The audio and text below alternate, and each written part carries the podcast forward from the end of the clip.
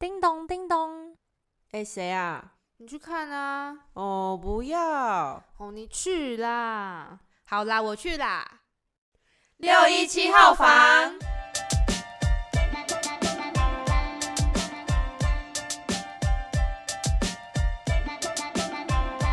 欢迎来到六一七号房，我是猫卡，我是罗罗。今天的单元是 Mr 小聊室，小聊室先生。哎，猫卡。前一阵子，IG 线动不是很流行问答二选一吗？我今天想要问你一个问题。好啊，什么问题？好，就是假如今天呢有一个有钱人，他要送你一堆钱，但是他给你两个方案让你选，然后你要马上做决定。第一个方案呢是马上就获得了三百万元美金，第二个呢是一天只给你一美金，但是价值每天都在翻倍，连续翻了三十一天。如果是你，你会选哪一个？如果是在短时间内的话，就是可能当下非常赶时间，我应该会选前者，就是直接拿现金三百万。我觉得你这个你选第一个，我觉得是很正常，因为其实大多数的人都会比较着重于眼前所马上能够获得的利益，他们不会去想说，可能我三十天之后可能会拿的比三百万元多。因为其实从一美金开始翻倍，翻了三十一天，没有办法去估算它到底最后会拿到多少钱。而且大家都会觉得一美元那么少，就算你翻倍，你要怎么翻超过三百万元美金？但是你知道吗？很厉害的点是在二十九天以前，它完全没有超过三百万元美金，但是在第三十天的时候，它已经超过了三百万元美金，钱来到了五百三十万元美金。然后最后一天更是扯，钱赚到了一千多万元美金，所以其实多了第一个方案三倍之多。所以我就是，如果你真的有办法耐心的去等它翻倍的话，其实你会获得的效益是你没有想象的大。所以这个就是复利效应的厉害之处。所以就是透过一点一点，虽然一开始可能看不到。结果，但是如果透过每天一点一点的收获的话，或许会有一些无法预测不一样的结果。对，所以大家有猜到我们今天要讲的书是什么了吗？对，就是《复利效应》这本书。你可能没有看过这本书，但你在日常生活中多多少少应该都有听过这个名词。好啊，那你今天想要跟我分享什么？我想要跟你分享一个书中的故事。就是呢，复利效应的实力，我觉得很厉害的是，你可以听一下我讲的故事，然后看你等一下会有什么启发。就是有三个人，他们呢，嗯，是从小到大都在一起的好朋友，然后他们的收入、体重或是外表很雷同，就是他们是有点像是在同一起点之下的人，还是他们是三胞胎？他们不是。好，就是在书中他们把它分成 A、B、C 先生。第一个 A 先生呢，他就是觉得他现在婚姻很美好，然后他也很满意现在的生活，但是他有时候会抱怨他的生活一成不变，但是他还是继续过着他一成不变的生活。那 B 先生呢，决定就是要从日常生活中做一些好的习惯，所以他规定他自己每天要看一本书十页，十页而已哦。然后呢，他要每天在上班的途中。听三十分钟好的音频，对他来说是有成长的音频。然后他在一个书中看到，就是他想要实施，可能每天都要减少一百二十五卡的摄取量。可是其实一百二十五卡，你只要少喝一杯饮料，或者少吃一个面包，随随便便都达得到。嗯，然后还有他想要多走一点路，然后。C 先生呢，他是一个很喜欢看电视的人，他就是最近买了一台很大荧幕的电视，因为他喜欢看美食频道。所以他看了这些美食频道之后呢，他会自己去做一些甜点来吃，然后也会分给家人。但是他吃的很快乐，可能也觉得这个不是什么坏习惯。但是，呃，经过了五个月的时间，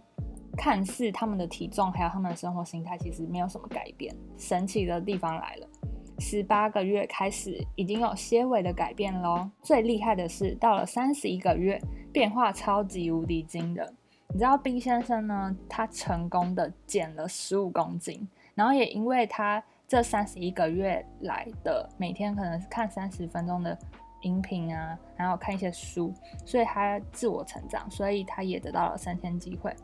然后 A 先生还是就是一成不变的在过他的生活，对，就是也没有什么损失啊，但是就是很无聊。然后 C 先生呢，他胖了十五公斤，所以这三十一个月。他跟 B 先生的差距就差了三十公斤，因为一个瘦了十五公斤，一个多了十五公斤。所以其实你看，你每天可能看电视，然后做甜点，你也不觉得有什么，这是不好的习惯啊。但是你时间一拉长先生做的好习惯呢，他就是在他三十一个月之后，让他得到了很大的改变。C 先生呢，却变胖了十五公斤。十五公斤是什么概念？你能想象你胖了十五公斤吗？不敢想象。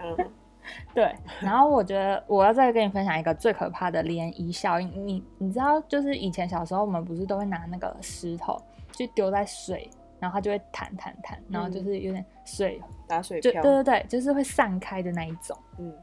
那就是涟漪效应。我想要分享 C 先生的涟漪效应给你听，因为他是不是一个就是很喜欢做甜点的人嘛，也喜欢做给身边的人吃，他自己吃的比他给身边的人吃的还要多。所以他呢就开始，因为你知道甜点吃多，其实你头会一就是你会迟钝，你会变迟钝的。对对对对，你然后他就是因为甜点吃太多，然后又很喜欢看电视，窝在哪里都不运动，所以他长期下来，他已经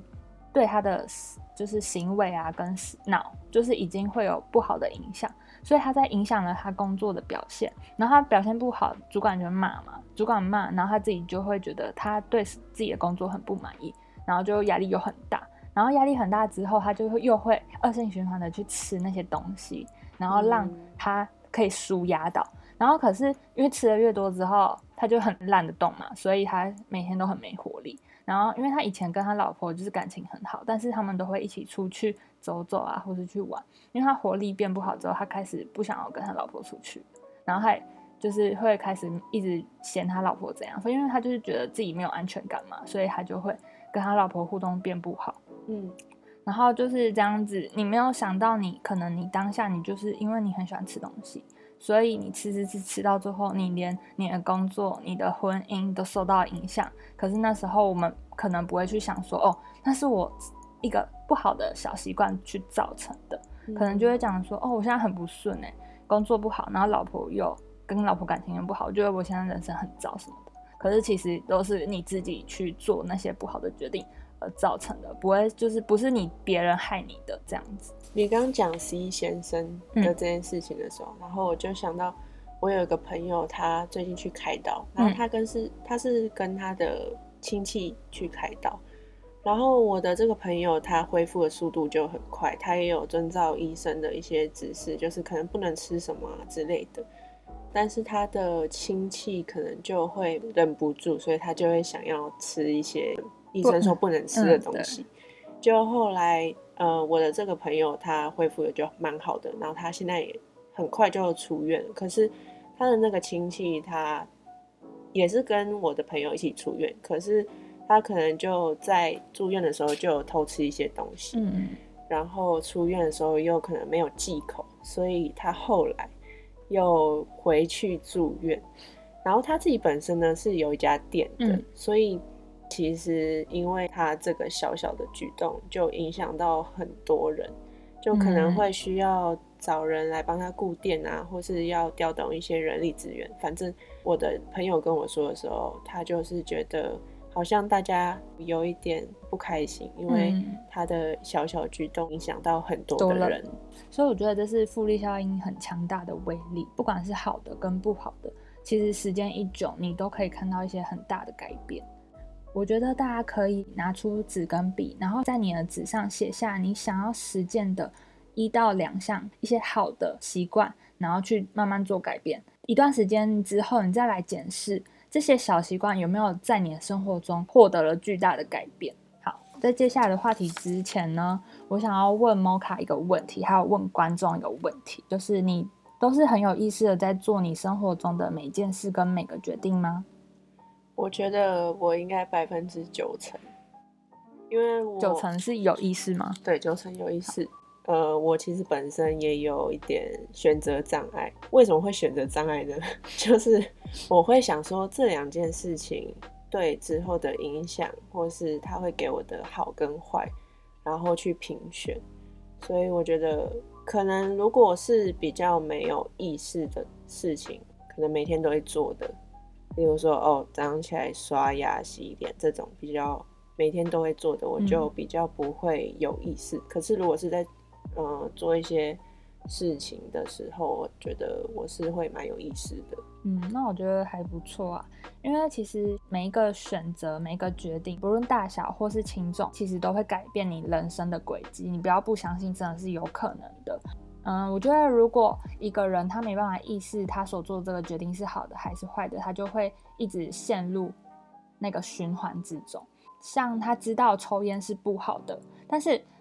他会再去做，是因为他没有办法立即性的就获得了一些很大的坏处。大家都会就是有点侥幸心，他觉得反正我现在吃这个，我又不会马上就胖。可是你过了一个月、两个月，你能保证你不能胖吗？如果假如今天你吃了这个洋芋片，你马上会因为胆固醇过高而暴毙死亡，我就不相信你会吃这个洋芋片。对，所以我觉得不要将日常生活中的习惯当成你的惯性反应，就是可能今天很。很想看剧，你就看了一整个晚上，然后什么都不做，想到什么做什么。我觉得你你要去有意识的去选择你日常生活中的每一件事，就像你选男朋友，你不可能就是完全不看他外表跟内在就随便乱选吧，你一定是会看他外表是不是符合你喜欢的，他内在是不是跟你的价值观相同，你才去选择他。所以我觉得就这个跟挑男朋友理论，我觉得有点像，因为其实。看似无关紧要的小选择，那才是关键的所在。我觉得我会这样子想，可能是因为我觉得人生只有一次，所以我们不可能再回来这个时间点嘛。所以做每个选择的时候都会深思熟虑。嗯，我觉得这样很好。然后再来，我想要就是问你的一个问题是，有一个嗯，也是书中作者提到的一个小故事。因为那是他去听了一个演讲的人问的问题，我想要问你，就是假如你在经营一段关系的时候，你觉得双方要各投入多少趴的精力去维系这段关系？好，我觉得呢，如果是我，我觉得我是一个非常嗯看重公平的一个人，所以呢，我一定是会觉得五十趴五十趴，嗯，但是如果对方可能今天只有付出三十趴。我可能也会也付出三十趴嗯，就是有点怕受伤那种感觉。我觉得就是一开始我听到的时候，其实我也跟你蛮像，我可能会觉得我们大家都是要公平，但是作者也是跟我们一样，他但是他听到了那个演讲者说的答案之后，他让他的生活获得了超级大的改变。你知道那个演讲者就说，其实你正确的答案应该是一百跟零。你要当下你听到，怎么可能是一百跟零？有人说八十跟二十，有人说五一跟四九，但怎样也不可能想到是一百趴跟零趴。但是作者的解释是说，假如你今天在每段关系你都是付出一百趴的心力，不管对方对你来说他付出了多少，都不要管。你如果付出了一百趴心力，就算他辜负了你，或是他没有等值的付出了心力，你也不要去怪。只要你做的每一件事，你都不会抱怨，就是会觉得说你是花了一百趴的心力去爱这个人。对，那如果今天他做了什么事情，那我其实是对对对，就是这个概念。就是假如你今天已经花了一百趴的心力的话，就不会去后悔说我没有对这个人怎样。就是你已经尽了你最大的力，所以结果已经不是你能控制的。这样子其实你可能就是比较不会去纠结在那些问题上面。假如你今天在分组报告的时候，那个人他自己的分内工作他没有做好，然后你就会抱怨他说：“啊，我们都已经做好啦，他又没有，他是他没有做好他的问题，害我们没有得到分数。”但是你可以去想说，你如果前两天或是前三天，可能可以先提醒他，或是你先确定好说大家有没有进度都完成了，就是类似这种诸如此类的一些想法。所以，如果你对你人生的每项经历和过程，你都负起了一百趴的责任和承担一百趴的责任，这些力量就超之于在你自己身上，就是你做一切的决定都取决于你，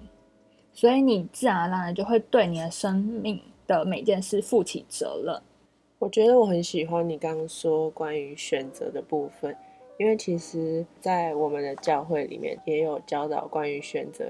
神他给我们每个人都有自由选择权，可以让我们去选择任何的事情，我们想要做什么，或是我们不想要做什么。但是我们在做每一项选择的时候，我们都会带来相对应的后果。然后我之前在网络上面看到一段话，想跟大家分享。他说：“人都惯性责怪自己遇见不好的际遇、失败的感情、不理想的生活、不快乐的关系，却总是忘了你住在你的选择里。就是我们的每一项选择都会影响之后的后果。所以，当我们今天选择要做对我们有益的事情，或是对我们好的事情的时候，那它就会带来相对应的。”好的后果，可是当我们就是可能选择像前面刚刚说的 C 先生那样的话，那我们可能就会有不好的后果。所以蛮喜欢呃你刚刚说关于选择部分，因为我们做什么选择就会带来什么样的结果。嗯，我觉得我也很认同你讲的这句话，因为我也是看完了很多正面能量的书籍和这本。福利效应之后，我的心态也开始有改变，因为以前就是会很常习惯性的抱怨很多东西，然后现在就会比较下意识的去想说，有可能问题是出在你自己身上，然后去想说背后的原因是什么，然后也比较不会一直习惯去抱怨。嗯，对。我们如果想要好的结果，那我们就要做好的选择。嗯，真的。好，那我接下来要分享的是习惯这个事情，其实。嗯，亚里士多德有说过，重复的习惯造就了我们，所以可见你平常的每一个小习惯对你生活中有多大的影响。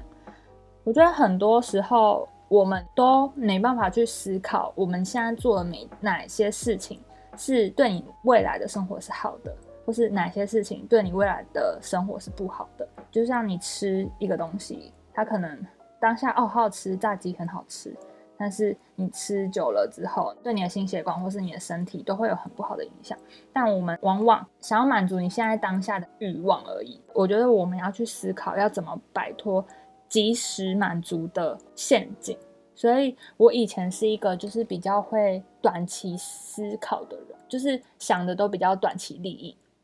然后。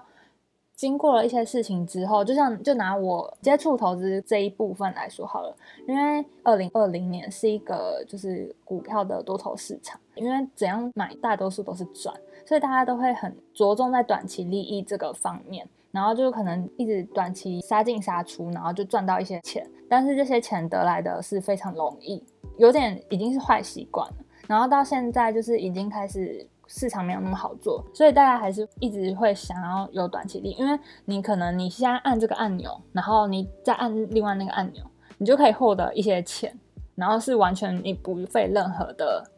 劳力，或是不费任何的脑力，只要按按按就有钱了。但是没有想过的是，可能这些短期利益会让你赔到脱裤子，而且世界上本来就没有什么就是事情是你只要。很轻松，然后完全不要去做，就可以得到一些很好的好处。嗯，所以我觉得